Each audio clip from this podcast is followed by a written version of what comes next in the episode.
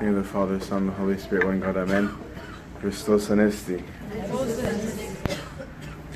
So now, obviously, the mood of the church changes. We're not as miserable anymore after the last week. And the focus of the readings and everything changes again. But now into obviously a tone of joy. It's really nice for us to experience the, the seasons of the church. Um, is that every single season of the church has its tone, it has its meaning, has its rituals that are meant to make us focus on and meditate on, on different things. Today's gospel is actually one of my favorites um, because it's one of the most relevant, I think, to our, our current generation, which is to preach to those who are in doubt um, and in a comforting way. We have sometimes a, a cultural stigma against people who question, right? Sometimes if somebody asks too many questions, like don't ask, don't ask, just accept, right? And there's even sometimes a negativity towards them if they do, that they don't have a simple faith. And I think part of this culturally comes out of the Egyptian church because for millennia we've been murdered for the faith. Um, and so people took pride in in having this simple faith where it says, I don't know, I don't care if I'm a theologian or not, I'm ready to lay my life down for this. And that's a, that is a beautiful thing. At the same time, it isn't wrong for another person to say, I don't get it, and I don't understand, and this doesn't make sense to me. And our Lord clearly doesn't get upset with that um, because of what we see here with, with Thomas. And what I like even more is that our Gospels don't sugarcoat, right? They don't say, and the disciples had everything figured out, and they were sitting down and said, oh, obviously the Lord said this, and we believe they didn't. It says that before the first visit, even when Thomas wasn't there, they weren't sitting together having a great meal and, and enjoying their time. It says they were sitting together in great fear for what the Jews were going to do to them, right? And it's also clear that they didn't really believe in the resurrection at first. In the gospel we read on the feast, it says that when the woman came back um, to the disciples to tell them what they had seen, the response of the disciples was, Ladies, these are idle tales. In, other, in modern language, you're talking fairy tales, right? So we get it, you're sad, you wish that Jesus was here, but he's not. Jesus is dead, right? And that's the end of that.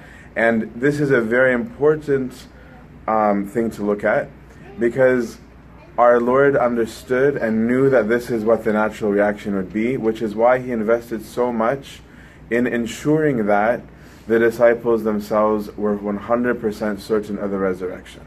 Because how on earth could they preach Christ risen if they themselves didn't believe in it? How are they going to be able to spread a gospel if they had absolutely no evidence of any kind that he really did rise from the dead? If that didn't happen, as St. Paul said, our preaching is in vain. And of all men, of all humans, we as Christians are the most miserable. And I would agree completely.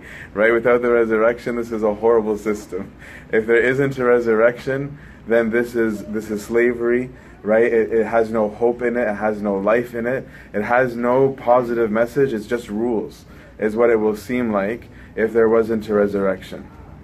So our Lord wanted to make sure in this whole plan of salvation, as we talked about on Great Friday, that everything was being taught to the people as he did things, right? He had this long, drawn out Old Testament to teach them who they were, to teach them what is the image and likeness, to teach them what it is that he's looking for before giving them back this restoration that we talked about. And we're going to talk about restoration again, possibly next week. But when he revealed himself to mankind, he also did it in an elaborate way to make sure that everybody would know who he was. Like we said on Good Friday, he didn't, for example, just live and die in secret, right? So there isn't a group of people who said, "Oh, by the way, there's some guy who came and he's God," right? There's there's nothing strongly believable there, right? If he were to just die of natural illness or of age or whatever, he would look weak. It would be less believable. And if he were to choose his manner of death, as we said on Great Friday, then we would blame him for that. We would tell him, "Well, you you couldn't handle this. You chose this because it was it was easier." But as we see, he keeps on intentionally doing things that the people didn't expect. So number one, he comes into a room, right? That's closed, right? The disciples say this on purpose to say he didn't knock on the door and walk in, right? He was just suddenly in their midst, in the middle of of a, of a funeral party, essentially, right? So I can only imagine the change of, of mood from from this crying to like probably first one of disbelief of like are we all imagining are we all hallucinating the same thing right? And then this message of of peace right? And and a responsibility. And those are gonna the responsibility all those are a topic for another sermon later. But thomas wasn't with them. And thomas one thing that we see very clearly in thomas in the few cameos he makes in the gospels is thomas is very real right thomas is not somebody who does lip service he says what he's thinking um, and he's usually more rational than st peter um, st peter is impulsive but thomas is calculated um, Thomas has a has a, a, sharp mind, which I don't think was an accident for um, our Lord. And so Thomas says something very honestly, where he just says, "You know what? That's really nice. I'm glad that you guys had a great time, but I didn't see that. Um, and so because I didn't see it, this message doesn't make any sense to me. I can't preach that." Right? I can't go around and say that the Lord is risen. You guys can go ahead and do it if you want, but I can't. And our Lord responds to this not by coming to him and saying, I can't believe you, Thomas. Right? How is it that after all these times that we spent together and all the miracles, how is it that you didn't believe? Right? How is that you didn't trust your friends? Why would they make it up? Right? There is no negative response from the Lord. Instead, we see that the Lord deals with Thomas's doubt by making a special apparition for him right? This is actually a great honor, right? Where the Lord says, I'm coming back specifically for you because I did call you as an apostle and I do want you to preach and I do want you to preach with conviction. And so he appears and says, Okay, Thomas, this is what you said, right? Almost to say, like, I know what you're thinking, I know what you said, even though I wasn't there. He's intentionally trying to resolve for him all of his doubt right? It's not that the apostles told me something on the side and now I have to come and do it. I already know, right? I know who you are, I know what you said, and I know what you need. So come here and put your finger and touch it, right? And he wanted him to touch it in a very physical way, right? So that there would be a complete belief on the part of Thomas.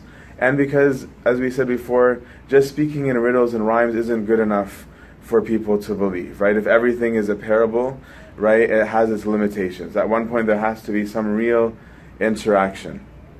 And so he says to Thomas, Place your hand here and put it in my side. Don't be disbelieving anymore, okay, but be believing. And then Thomas, obviously, this wasn't an uncomfortable or angry um, reaction, or Thomas's first reaction of being like, "I'm so sorry," right? Like I didn't know, I didn't think. Like, but instead, his reaction is to is to proclaim the Godhead of Christ, right? Is to say, my Lord and my God. Is to say that, no, this is no longer just a, a teacher that I'm interacting with. You are God, right? If, you, if you've been able to conquer death of your own power, then you must be God. And our Lord then gives out a special blessing that we should be honored to receive because there's two times where the Lord prayed for us, specifically us, the Christians who would come later. The first time was in Gethsemane, when he says, I pray not only for these, the apostles, but also for those who will believe through the words which they preach, which is, which is us. We're believers because of where the apostles went. And this is the second time because he says, Blessed are those who have not seen and have believed, which is an acknowledgement of our generation. We didn't see, we didn't live in the time of Christ we didn't get a chance to observe with our own eyes all of the things that the gospel writers are saying. And so he, the Lord gives a special blessing to us, saying, Yes, blessed are they rather who, not having seen, um, have believed. Our generation has a lot to take from these. They, the disciples wrote these things for us because this was their testimony, right? This was them saying to us, We saw these things with our own eyes and it's up to you to accept our word or not. And that's why in the Gospels they really pour themselves out. They put all of their weaknesses in, they put their glories in, and they put their shame in. They talk about the things that they did right, and they talk about the things that they did wrong, and they talk about the things that they themselves were skeptical of. Because we live now in a generation that doubts everything, right? Everything is, is, is now um, has to be proven through some kind of lab experience um, or some lab experiment.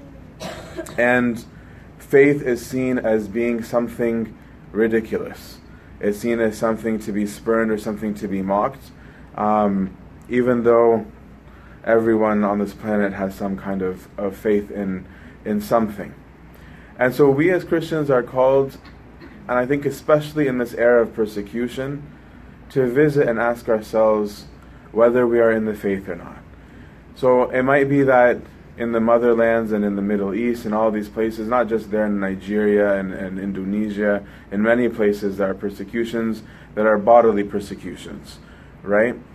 You're not persecution free in the West, right? The, the persecution in the West is an intellectual persecution, um, is one that is anti faith. So they're not going to necessarily kill you physically for your faith, but they may mock you, right? And, and we already see that many of us Christians modify our behaviors around other people because we claim that it's because we don't want to offend someone or we don't want to be in someone's face because we don't want to be in someone's face.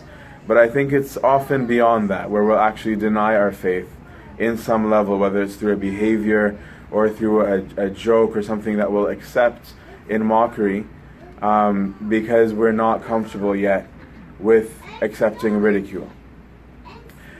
So doubt is normal. Okay, doubt is not an abnormal thing, it's a very normal thing. God created us as intellectual beings. So we're supposed to use our minds. We're supposed to think about things. We're supposed to interact with our senses and with our minds and with our hearts. We have all of the above. But the two things that resolve doubt are knowledge and experience. If we don't have either of these two things, we're going to always wrestle with doubt. There's a famous Eastern Orthodox writer that I really love. He's a former atheist, uh, Metropolitan Anthony Bloom. Um, and I was reading one of his books a few years back, and he said something that really resonated with me, and I, I repeat it over and over, where he said, You know, the Christians, they baffle me. Um, he goes, Because a, a, a good scientist, he goes, when an experiment doesn't turn out the way that the scientists planned, if they get bad results or no results, a good scientist is happy by that good scientist isn't upset. The scientist is happy because he got new information, right? It found out that it wasn't what I thought. It's actually this, right? Or I was doing this thing wrong, or I'm missing this piece of information, or whatever it was that we were doing was wrong, and that leads to greater depth, greater knowledge, more effects. He goes, but the Christian, for some reason, he goes, the Christian, when he finds out that God isn't what he thought, or there's a, a challenge to his faith, instead of saying, Thank you, Lord, for exposing me to my ignorance. Teach me, right? He goes, The Christian instead buries his head in the ground and says, Please, Lord, don't let me see. And he goes, I don't understand that at all. And this is true. We often are taking this stance. But really, the, the better solution is to confront the doubt because if something is true, we're not going to be afraid of the challenge that comes to it because it's either true or it isn't. But we have to ask the right questions, right? We have to be genuine in our seeking of the truth. I, I've told the story many times because it really makes a, a, good point to me. When I was visiting home in Canada uh, two or three visits ago, there was a shooting on Parliament Hill, which for Canadians is very uncommon. Um, and it happened the day that I arrived. I was, dri- I was driving from the airport to, to my parents' home, and so I tuned into the CBC the the radio, the National Broadcasting Corporation there, and they're getting all these witnesses as they're they're leaving the building, and they're having all these interviews with them, and one by one they interview people who were in the building. And you had this one person who was like, "Oh my goodness, this is traumatizing. I'll never forget it. I heard it so clearly. There was six bullets that rang out, and I like freaked out, and I ran into a room and I hid under a desk, and the story goes on. And then the next person comes on, and the person's like, this is something obviously going to be imprinted in my mind forever. I will never forget it. There were four bullets, and then this happened, and then I ran and I did blah, blah, blah. And then the next person had an unforgettable experience of two bullets, and another person with no bullets. And everyone had a different account of how many bullets um, that were there. All of them end up hiding out somewhere, and all of them end up getting out. If a person were to base their belief on the shooting of Parliament Hill, on the eyewitness testimony of how many bullets rang out, then we're not going to have a consensus. Right? Because everybody gave a different account of the of the bullets that they heard. But would the rational conclusion from this be, therefore there was no shooting? It would be completely irrational. There was a shooting. There were bodies. There's a person who died, right? There's a, a video camera of the time.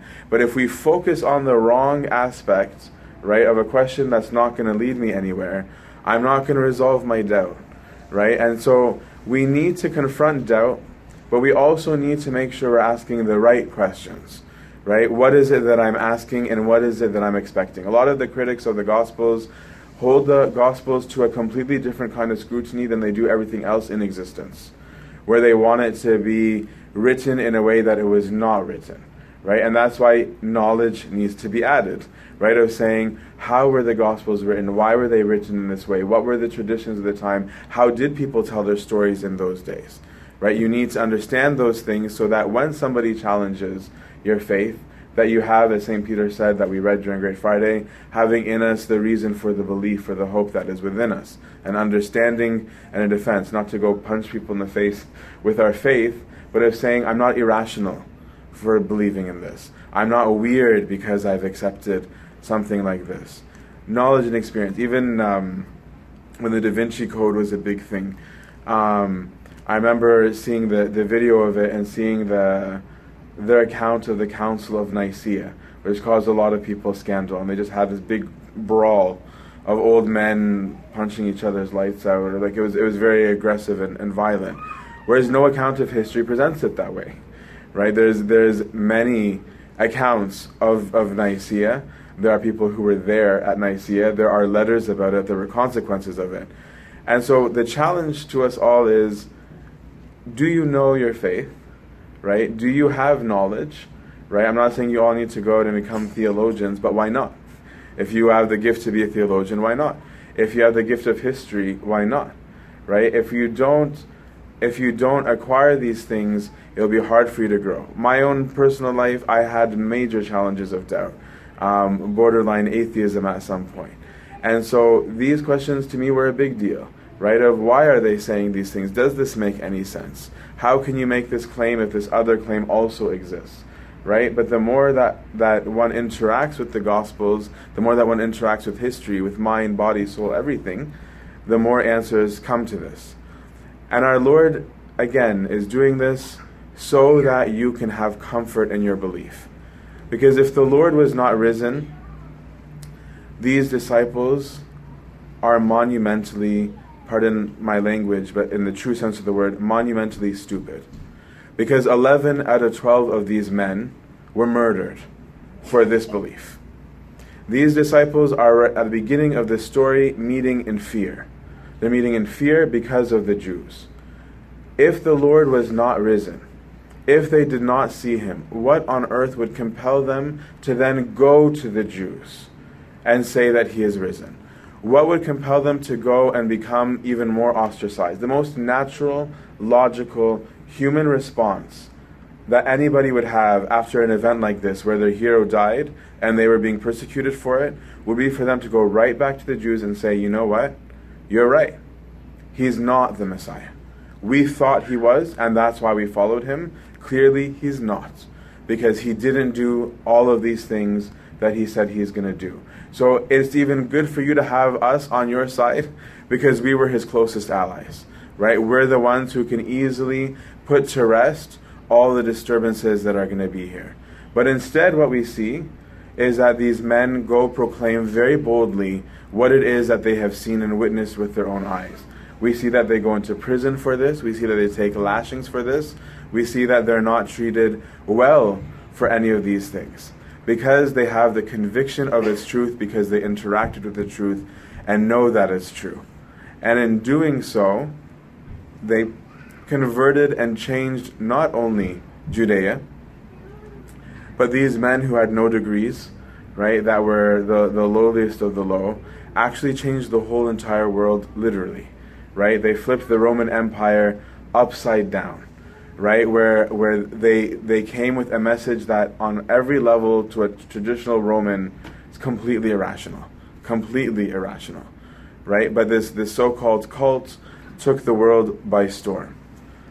May God grant us that we also interact with the truth of his resurrection, that we interact with the truth of the Gospels, and that we ourselves confront those doubts that we have with knowledge, with experience, so that the Lord may indeed grant us the blessing of we who have not seen and yet have believed. And glory be to our God forever and ever. Amen.